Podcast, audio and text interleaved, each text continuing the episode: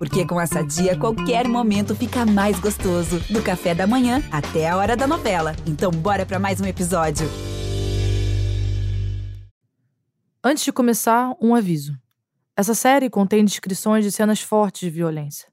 Elas podem causar incômodo em alguns ouvintes, mas não são contadas sem motivo. Esse aqui é o último episódio da série. E para encerrar essa temporada de Pistoleiros, eu vou contar a história dos grupos de matadores que ainda estão nas sombras. Mas para isso eu preciso relembrar a última cena do episódio passado: o homicídio do Andinho, o PM, que era segurança de um dos maiores bicheiros do Rio, e foi assassinado numa praça no Recreio dos Bandeirantes em abril de 2018. O Andinho estava no meio da maior guerra do bicho que o Rio já viveu. E por isso, existia um prêmio pela cabeça dele. Na época, dois grupos foram matar o Andinho no mesmo dia, na mesma hora e no mesmo local. A investigação comprovou que um desses grupos é o escritório do crime. E o Med, que na época era o maior matador do Adriano, foi preso. Só que o outro grupo nunca foi descoberto. E é sobre esse e outros grupos de matadores que seguem nas sombras que eu vou falar nesse episódio.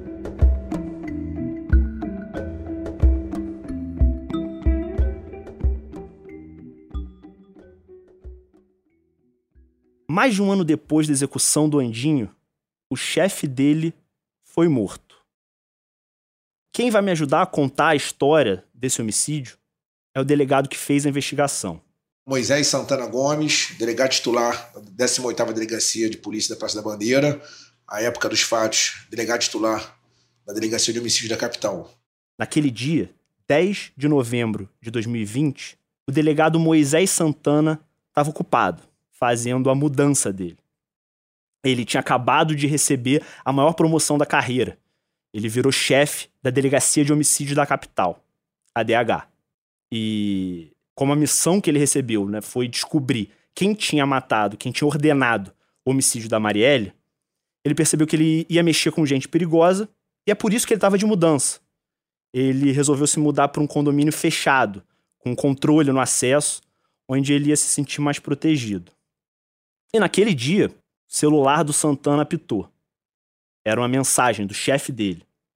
Tinham matado um dos maiores bicheiros do Rio num heliponto à luz do dia.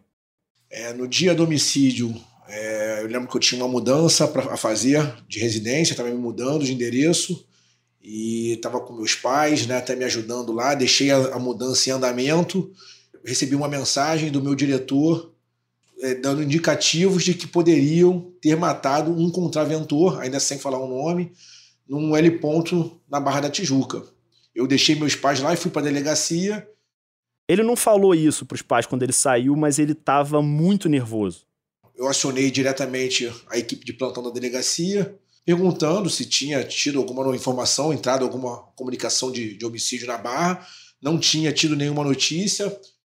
É, chegando no local, confesso que quando, quando eu vi aquela cena, fiquei bem assustado. Né? Tinha pouco tempo de DH, a gente sabe que é uma responsabilidade muito grande. Então, um susto muito grande. Você via nitidamente o semblante de todos os policiais que estavam ali, todos muito assustados, né? chocados com a cena. Não era qualquer um morto.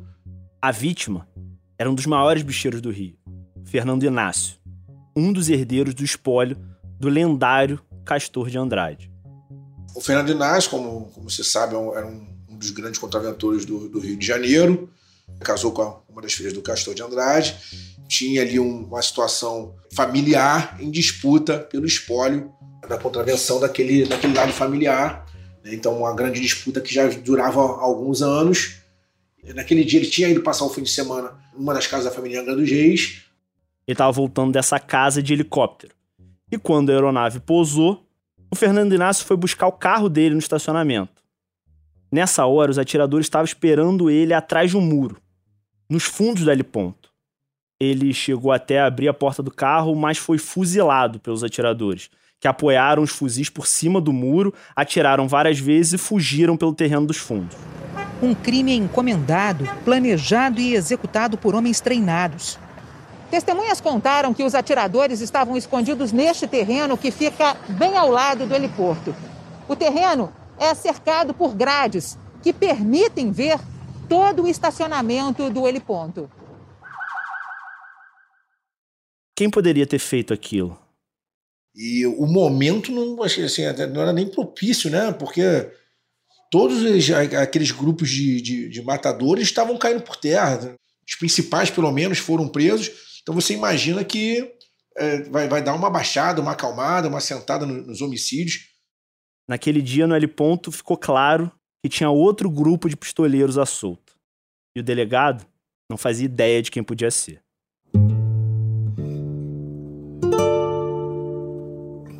Podcast original Globoplay, produzido pelo jornal O Globo.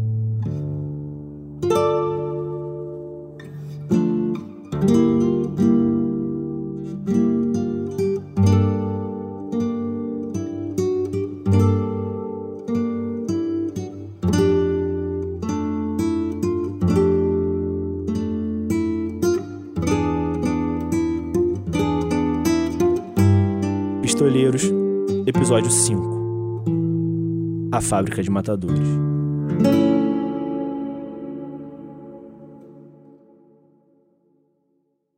Todos os matadores que apareceram nessa série até agora participaram dessa história. A maior guerra do jogo do bicho do Rio. Mas agora a gente vai dar dois passos para trás para ver o quadro inteiro. Eu já contei aqui como aconteceu uma dessas guerras entre clãs da contravenção. A guerra na família Garcia, aquela guerra que o Adriano da Nóbrega venceu. Essa história que eu vou contar, a guerra da família Andrade, é ainda mais sangrenta. Ela durou 24 anos e tem um número de vítimas que até hoje a polícia não sabe precisar. E tudo começou em abril de 1997, quando morreu Castor de Andrade o capo dos capos do bicho do Rio. O Castor de Andrade é um personagem folclórico do Rio, que para muitas pessoas dispensa apresentação. A família Andrade vem de uma longa linhagem de contraventores. O mais famoso foi o patriarca Castor de Andrade. Nas mãos dele, os negócios se transformaram no império do jogo do bicho. Castor era conhecido como El Capo de Tuticap, ou o chefão dos chefões, e era respeitado até pelos seus pares. E ele ficou famoso quando ele virou presidente de uma escola de samba, a Mocidade Independente de Padre Miguel, e de um time de futebol, o Bangu, entre as décadas 70 e 80. Mas se você quiser entender melhor quem foi esse cara, você pode assistir a série Doutor Castor, que está disponível no Globoplay. O que, que aconteceu, seu 14 de Andrade, que o senhor esse ano até agora não tinha aparecido? É, há dois anos atrás, eu não frequento a, a Batalha do Samba por motivos óbvios. Eu tive, tive em cana os dois últimos carnavais, de modo que não podia estar aqui. A gente só estava se prevenindo, por enquanto. O Castor, além de ser presidente, ele também dominava com mão de ferro o jogo do bicho na zona oeste do Rio. Esse domínio durou décadas. Só que ele não morreu assassinado. Ele morreu de infarto em 1997, aos 71 anos. Só que antes de morrer, ele fez um testamento e dividiu o espólio criminoso dele entre os herdeiros. E Bangu, que era o bairro que ele dominava, foi partido ao meio. A partir daí, instalou-se uma guerra pelo controle dos negócios da família. Para contar essa história, eu pedir ajuda para um policial que viveu tudo isso. Bom, boa noite. Meu nome é Anderson Arias, sou agente de Polícia Federal aposentado e trabalhei em situações que envolviam questões vinculadas à contravenção e à corrupção de agentes públicos. E ele me explicou como foi esse testamento do Castor. Em razão da sua morte, havia uma questão da sucessão que naturalmente era feita nesse mundo da contravenção, espelhando de, uma certa forma o que acontecia na máfia italiana, e acontece, pela questão sanguínea. A divisão ficou assim. O Fernando Inácio, o genro do Castor, ficou com a exploração das máquinas caça-níqueis. Essa decisão foi um gesto de agradecimento do sogro, já que foi ele que convenceu o Castor a entrar nesse negócio. Já o jogo do bicho, o jogo de papel, que é jogado nas esquinas da Rua do Rio, ficou com o herdeiro da família, o Paulo Andrade, o filho do Castor, que também herdou a mocidade independente de Padre Miguel. O Castor tinha um sobrinho, um personagem importante para o Castor, um braço direito dele quando ele ainda estava vivo. Era o Rogério de Andrade, que ficou fora dessa partilha. E ele não aceitou bem isso. Normalmente, ou em algumas vezes, nesse caso é um exemplo, as partes herdeiras, algumas delas não se sentem é, valorizadas pelo quinhão que receberam. Um ano depois da morte de Castor de Andrade, o filho dele, Paulo Roberto de Andrade Silva, o Paulinho, foi assassinado a tiros num cruzamento na Avenida das Américas, na Barra. Ele tinha 47 anos e seria o herdeiro da família. O Paulo era uma figura também conhecida na época, era um sujeito bonachão, ele gostava mesmo, era de carnaval, da mocidade. Ele tinha a fama de ser um cara que não era tão envolvido assim com, com os negócios da família, um cara muito ligado a, digamos assim, a parte glamurosa da contravenção. Ele não era tido como um cara que era, é, digamos assim, muito afeito a tocar os negócios da família. E por isso a decisão do Castor de entregar para ele o bem mais precioso da família, não tinha sido bem aceita por grande parte da contravenção do Rio. Aí incluído o Rogério de Andrade. O primo de Paulinho, Rogério Andrade, foi apontado como o autor da emboscada. Rogério passou a disputar o legado com o genro de Castor, Fernando Inácio. Fernando e Rogério disputam há mais de duas décadas os pontos de jogos de bicho e de máquinas caça-níqueis na zona oeste do Rio. Para a polícia, o objetivo do Rogério era tirar de cena um dos herdeiros para tomar o lugar dele. A guerra começa. Rogério de Andrade de um lado e Fernando Inácio do outro. E a partir daí, o Rio viveu uma década de episódios de terrorismo. Um dos casos, por exemplo, os capangas do Rogério Andrade roubaram um caminhão de lixo e usaram esse caminhão para arrombar um portão de ferro da empresa do Fernando Inácio e lá dentro jogaram granadas. Nessa época era uma época em que aconteciam muitos episódios de quebra-quebra de máquinas caça-níquel na Zona Oeste. Um grupo de encapuzados passava numa rua, pegava todas as máquinas caça-níqueis de dentro dos bares, colocava na rua, destruía e queimava, para marcar que aqui é o território do Fernando, aqui é o território do Rogério não se mete aqui. Investigações da Polícia Federal mostraram que a disputa entre os dois, somente entre 1999 e 2007, resultou em pelo menos 50 mortes. Em 2007, Fernando Inácio foi preso pela Polícia Civil do Rio. Meses depois, Rogério Andrade foi pego pela Polícia Federal. E essa guerra teve um episódio inusitado. Quando os dois estavam presos, no mesmo presídio e num banho de sol eles acabaram trocando tapa no meio do pátio, na frente de todos os outros presos. Essa cadeia era uma cadeia em que só tinham os presos famosos, né? É, até hoje, a mesma cadeia onde, por exemplo, ficou preso muito tempo o ex-governador Sérgio Cabral. Eles saíram no tapa no pátio e quem apartou foram outros presos famosos, como o deputado na época caçado Álvaro Lins, e o ex-banqueiro Salvatore Cacciola. Esse foi um dos episódios da guerra. Logo depois, os dois foram soltos novamente, beneficiados por decisões judiciais. Isso era uma constante na vida tanto do Rogério quanto do Fernando Inácio.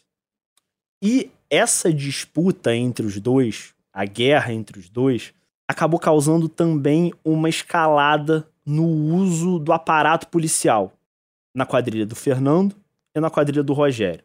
E aí você começa uma escalada, porque há uma disputa territorial. Primeiro, eles contratavam policiais para se defender. Os policiais eram seguranças. E esses dois grupos eles precisavam se defender e tentar atacar o outro para tirar do espaço e passar a ocupar aquele espaço que era dividido. Depois, policiais passaram a ser contratados também para atacar e viraram pistoleiros. Então, você passa para um outro estágio onde esses agentes policiais, esses agentes públicos da área de segurança, começam a praticar atos de violência em favor dos seus contraventores contratantes. E, por fim, uma nova modalidade foi criada. A própria estrutura da polícia passou a ser usada, tanto pelo Rogério quanto pelo Fernando. Por exemplo, abriam inquéritos, compartilhavam informações sobre outro grupo para prejudicar o grupo rival usando a estrutura do Estado. Em 2010, a guerra chegou no seu ponto mais dramático. Era abril, abril de 2010, e o Rogério de Andrade estava com o filho dentro do carro. Os dois estavam voltando da academia que eles frequentavam na época. O filho estava no volante e o Rogério estava no banco do carona. E no caminho da academia para casa, uma bomba plantada debaixo do banco do motorista explodiu. O objetivo era matar o Rogério Andrade. Mas quem foi morto naquele dia foi o filho dele, o Diogo Andrade, que tinha 17 anos na época e estava dirigindo o carro.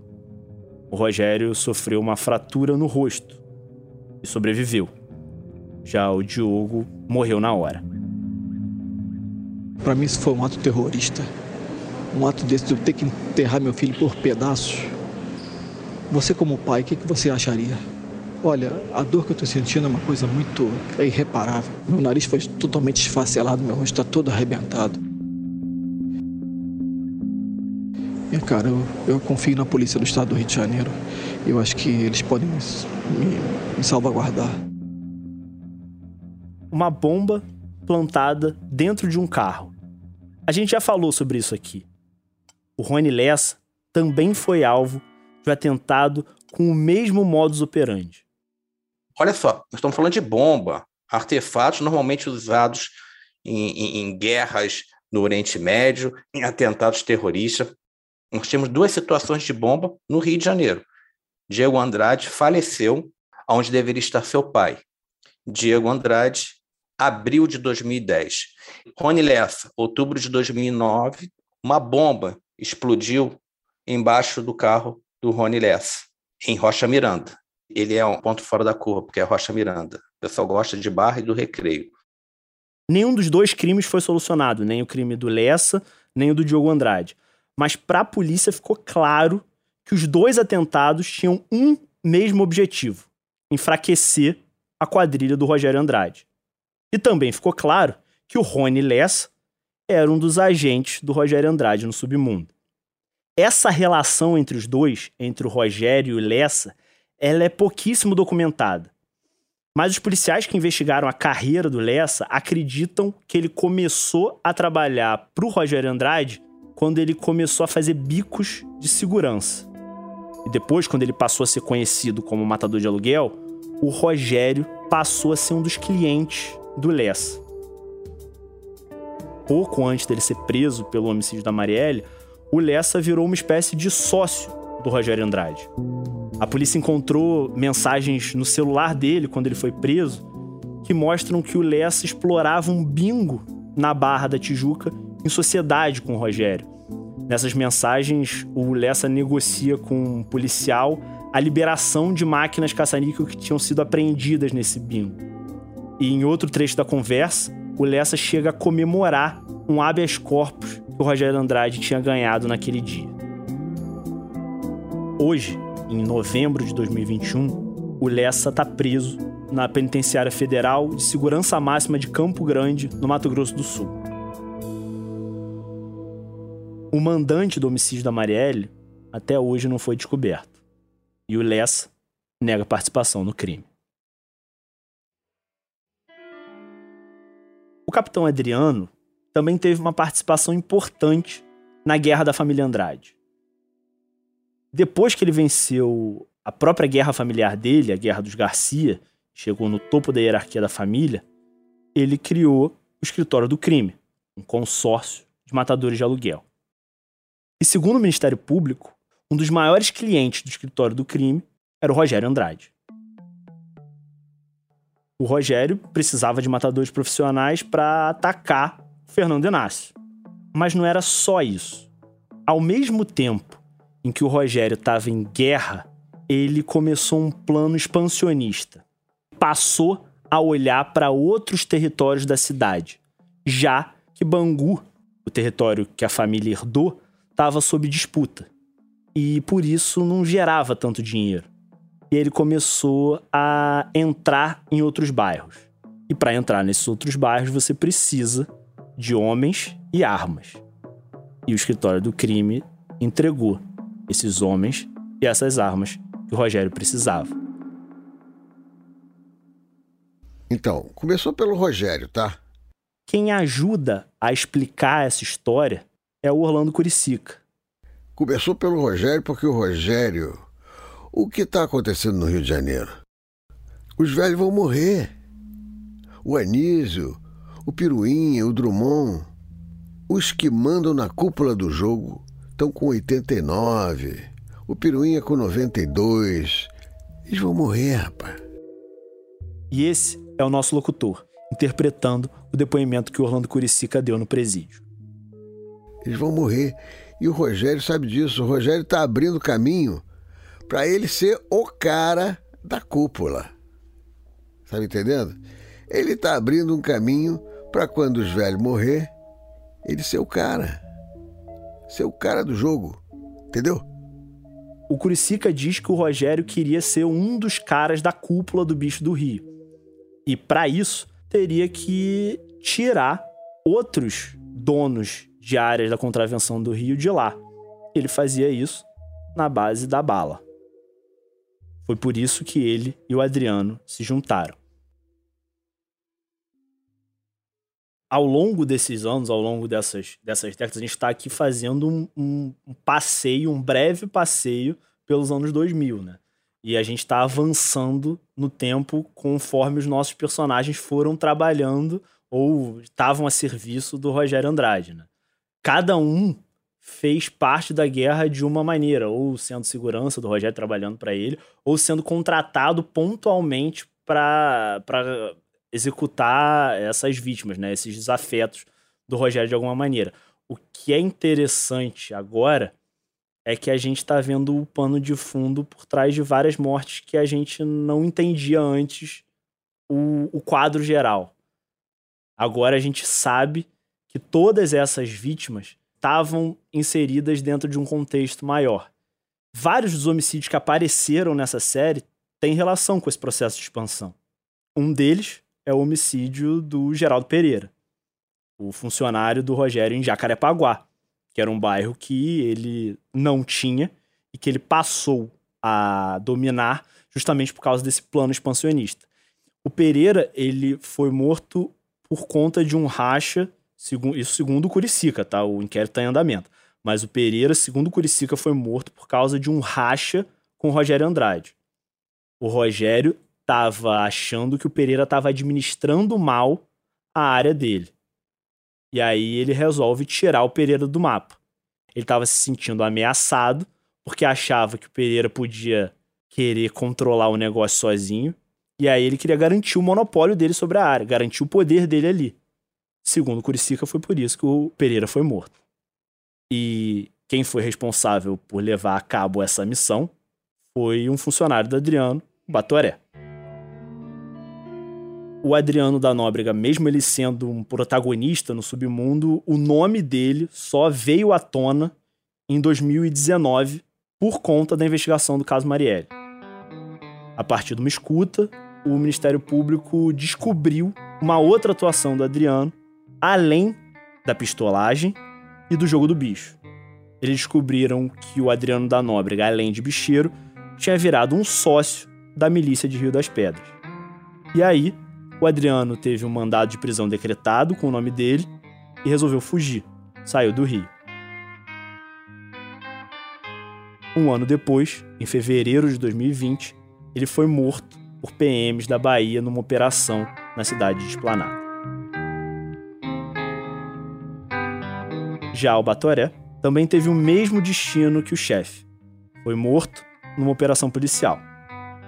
Ele passou um tempo foragido e virou um dos criminosos mais procurados do Rio depois do assassinato de um major, o Alan Luna, que era um policial que investigava a quadrilha do Fernandinho Guarabu, o traficante que também era sócio do Batoré na ilha.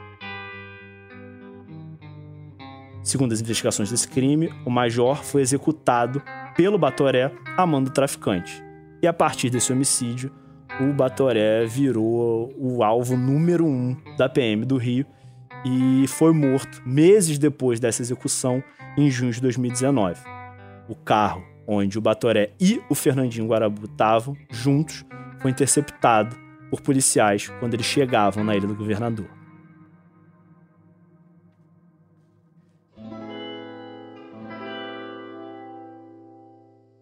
E o Med, o chefe da segunda geração do escritório do crime, também participou da Guerra dos Andrade. E, e essa guerra, é, é, essa guerra produziu, e aí é que é importante, e por isso que a gente está falando desses caras, essa guerra produziu esses grupos. Né? Esses grupos, mega grupos especializados em matar, eles só puderam existir porque existia esse clima. O Rio estava vivendo isso.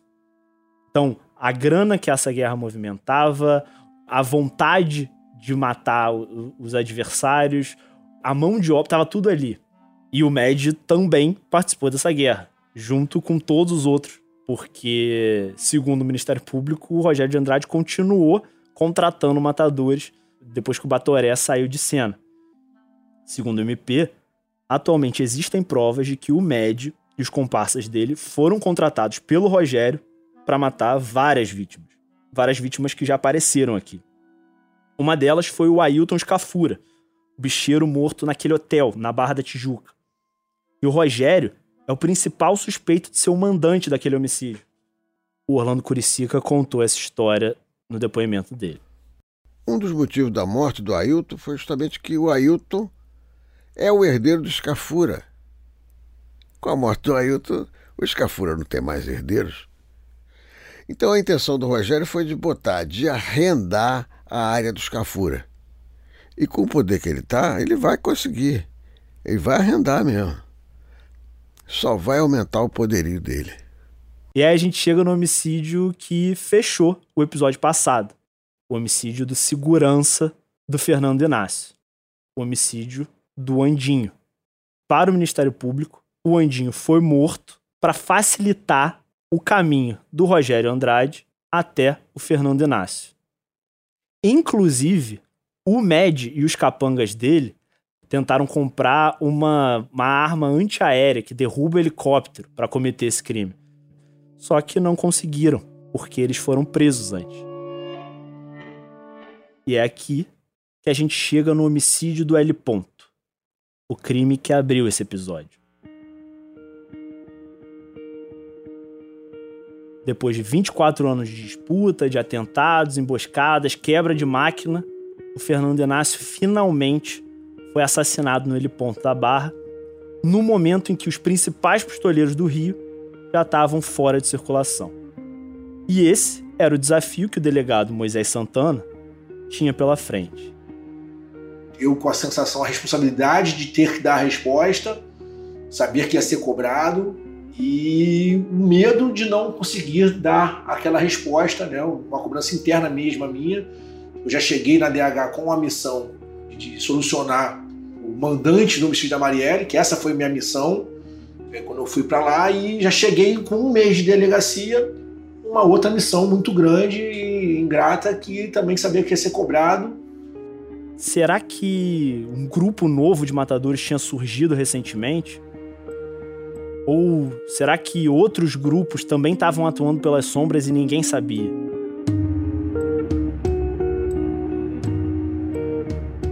Santana é um delegado jovem, ele ainda não completou 40 anos. E quando ele chegou ali no L ponto, ele decidiu que aquele caso não ia ficar impune. Deixar um crime assim, dessa magnitude, sem resposta seria uma mancha na carreira, seria vergonhoso. E diferente de todos os outros casos que eu já contei nessa série, o crime no heliponto foi tratado como prioridade. Naquele dia, todos os agentes da DH foram mobilizados. E a investigação foi feita à moda antiga, sem quebra de nuvem nem nenhuma técnica revolucionária, não. A estratégia montada ali, naquele dia, no pátio do heliponto, era simples: encontrar câmeras nas ruas do entorno que mostrassem o carro que os pistoleiros usavam. Depois de um dia inteiro de buscas, uma câmera foi achada. Na rua de trás do heliponto. Uma rua sem asfalto, deserta. Por volta de 4 horas da tarde, o policial me comunicou que teriam conseguido visualizar uma câmera, uma com o veículo passando e na outra onde o veículo parou, em frente ao portão onde eles acessaram o terreno e desembarcaram. Essa câmera foi crucial, porque foi a única câmera que a gente conseguiu ver os autores desembarcando, camuflados, armados, prontos para a prática do crime. Ou seja, eles prepararam o local do crime, estudaram a cena, tinham informações privilegiadas sobre o horário em que o Fernando Inácio ia chegar, porque eles se posicionaram no ponto exato que dava ângulo para a porta do carro, onde o Fernando Inácio tinha que passar. Né, por volta de 9 horas da manhã do dia do crime, né, que a gente viu o modelo do veículo, a gente pôde ver alguns detalhes do veículo, que o veículo não tinha antena, era branco, não tinha antena, o retrovisor era preto, tinha uma, uma fita adesiva no veículo é, característica daquele modelo de, de Fox. E mais tarde, logo depois do homicídio, os atiradores voltaram e esse mesmo carro buscou eles. Nesse dia não era possível ainda precisar a placa do carro, mas aquilo era uma prova valiosa, porque aí o delegado Santana tinha um fio para puxar.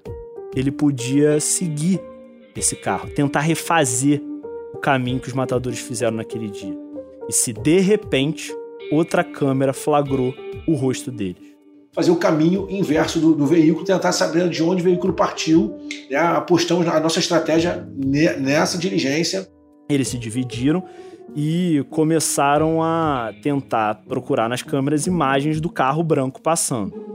Alguma hora, alguma câmera tinha que ter registrado aquela cena. Então, fomos fazer aquele trabalho de formiguinha, partindo do L Rio, sentido Campo Grande, câmera a câmera, estabelecimento comercial, estabelecimento comercial, é, residência a residência, onde tinha câmera nós parávamos, pôs gasolina e iríamos olhando se o carro passou naquela câmera. Passou, então a gente avança mais um pouco. Né? Isso era muito difícil, e aqui cabe é, detalhar um pouco melhor como é esse processo, porque é uma corrida contra o tempo. Porque as câmeras de segurança, geralmente de casas e de comércio, elas não têm muita memória. As imagens que ficam armazenadas dentro delas são só das últimas 24 horas, do último dia.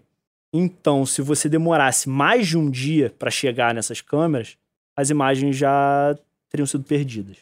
Então, de fato, era uma corrida contra o tempo e a semana foi avançando, as câmeras foram ficando mais escassas, a polícia estava tendo mais dificuldade de encontrar o carro branco e o delegado, o Santana, já estava achando que aquilo não ia dar em nada.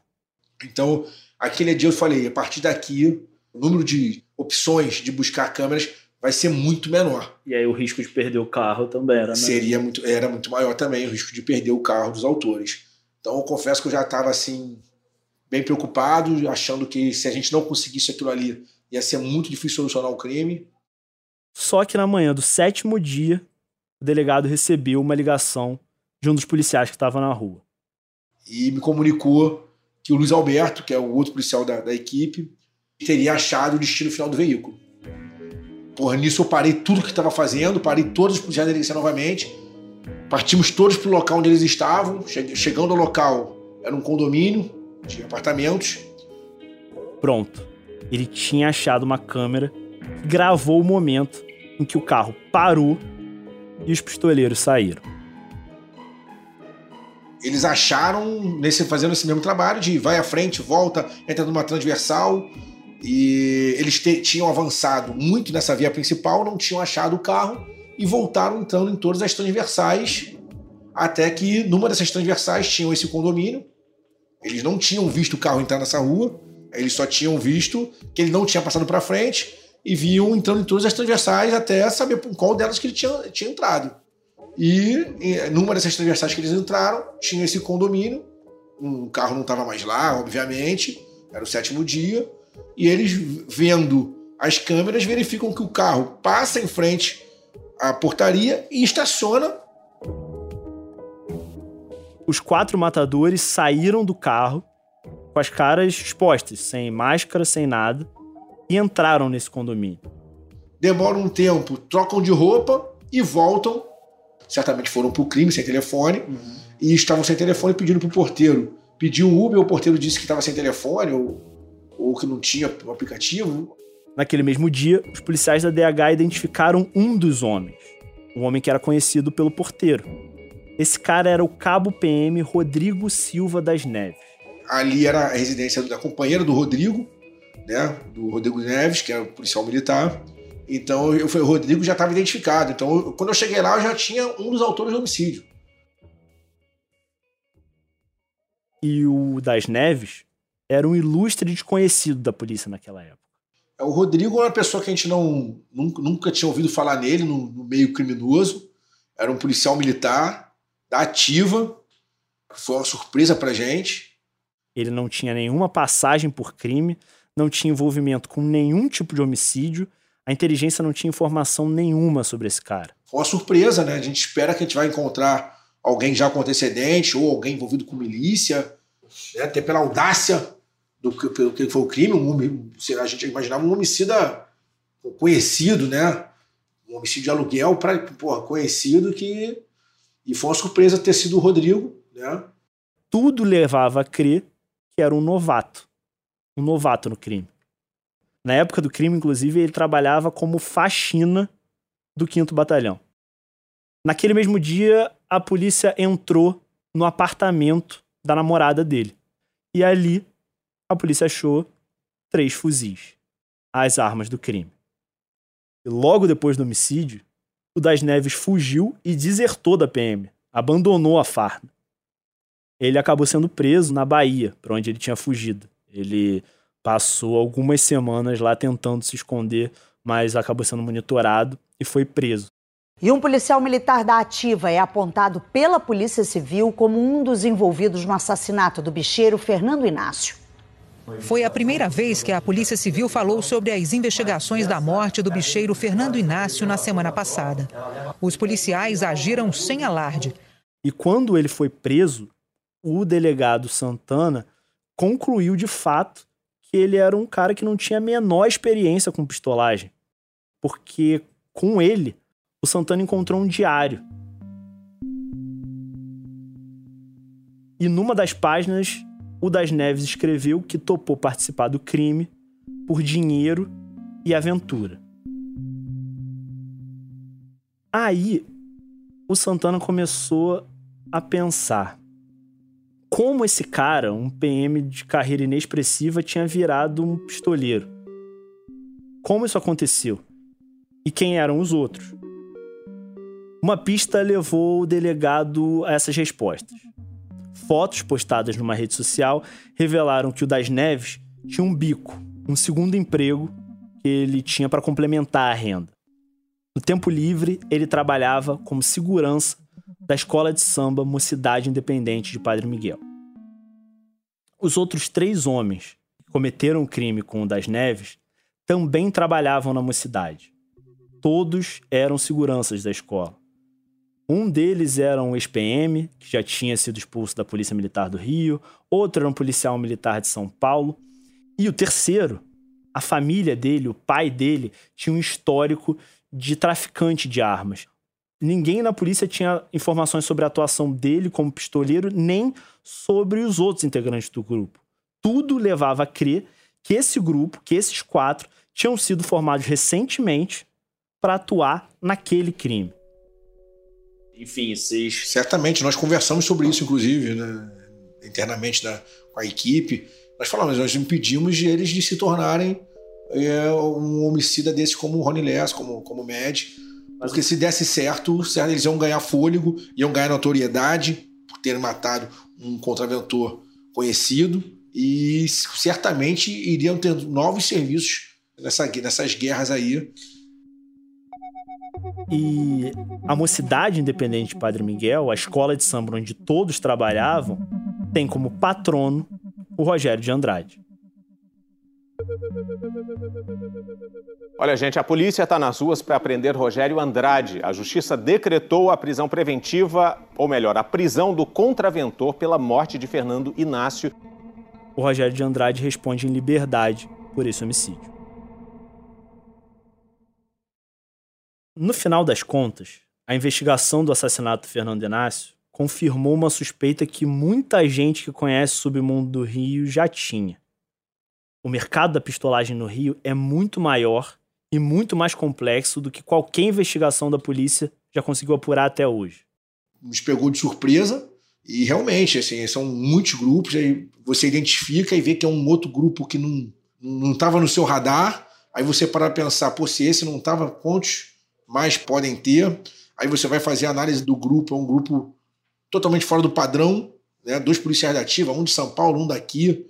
Normalmente você tem nesses grupos aí ex-policiais que foram expulsos da, da, corporação, que já tem vinculação com milícia, é, teve o um nome arrolado algum crime, e nesse caso não foi nada disso, né? Um novo grupo de pistoleiros foi recrutado a jato, com uma facilidade impressionante. Do dia para a noite, conseguiram juntar quatro homens que, ao mesmo tempo em que tinham capacidade de cometer um crime tão ousado, também tinham a coragem de topar essa empreitada. E nem foi preciso procurar muito. Até hoje, a polícia não tem informações concretas sobre outros grupos, porque só recentemente essas quadrilhas passaram a ser investigadas. E foi a comoção gerada pelo assassinato da Marielle que obrigou as autoridades a mexerem no vespeiro. Só que só a superfície foi arranhada. E apesar dos matadores mais famosos terem saído de circulação, esse é um mercado que está se renovando o tempo todo. É o próprio Estado que fornece mão de obra. São policiais e ex-policiais, como o Rony Lessa, o Capitão Adriano, o Batoré e o Cabo das Neves, que aprendem dentro da própria polícia a matar e a dificultar as investigações. E esses policiais pistoleiros vendem caro esse conhecimento. A produção desses matadores é resultado de uma política de segurança que aposta no confronto e na morte. E do outro lado do balcão, a procura por esse serviço só cresce. Os bicheiros foram os primeiros. O dinheiro do jogo do bicho financiou o crescimento dos grupos, o que tornou possível a existência do escritório do crime. Mas isso não ficou restrito só ao jogo do bicho serviços dos matadores passaram a ser contratados por políticos, milicianos, empresários. E esse mercado, alimentado pela impunidade, se expandiu. Ao longo dessa série, eu tratei de vários assassinatos que ainda não foram solucionados. E esses não são casos isolados. A polícia do Rio só soluciona um a cada cinco homicídios. E foi assim que esses matadores conseguiram deixar um rastro de sangue pela cidade sem serem notados. Todos os fatores que possibilitaram o fortalecimento desses grupos seguem aí. Nada mudou. Apesar do escritório do crime ter caído. A pergunta que fica no final é: quantos grupos ainda não estão por aí, à solta, nas sombras, matando? Até quando a gente vai assistir essa fábrica de matadores?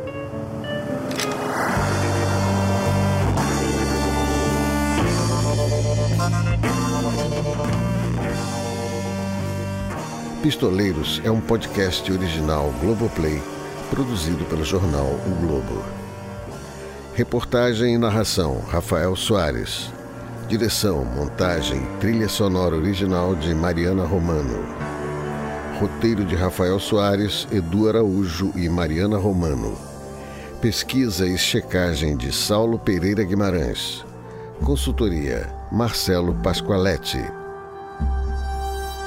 Eu sou Ronaldo Tapajós, locutor da série. Assistência de edição: Sara Lilievre. Operação de áudio: Marco Aurélio Cardoso. Masterização de Vinícius Liz. Material de arquivo neste episódio de TV Globo e Rádio CBN. Guitarras adicionais de Guilherme Lírio e percussões de Pedro Fonte. Música vocal de Gabriela Riley. Edição do material de apoio online Eduardo Rodrigues. Desenvolvimento Alexandre Maron. Produção executiva de André Miranda e Alan Grip. Esta série foi gravada nos estúdios da Rádio CBN Rio. O material de apoio da série, com fotos e reportagens, pode ser acessado em globo.globo.com Para você que chegou aqui, muito obrigado.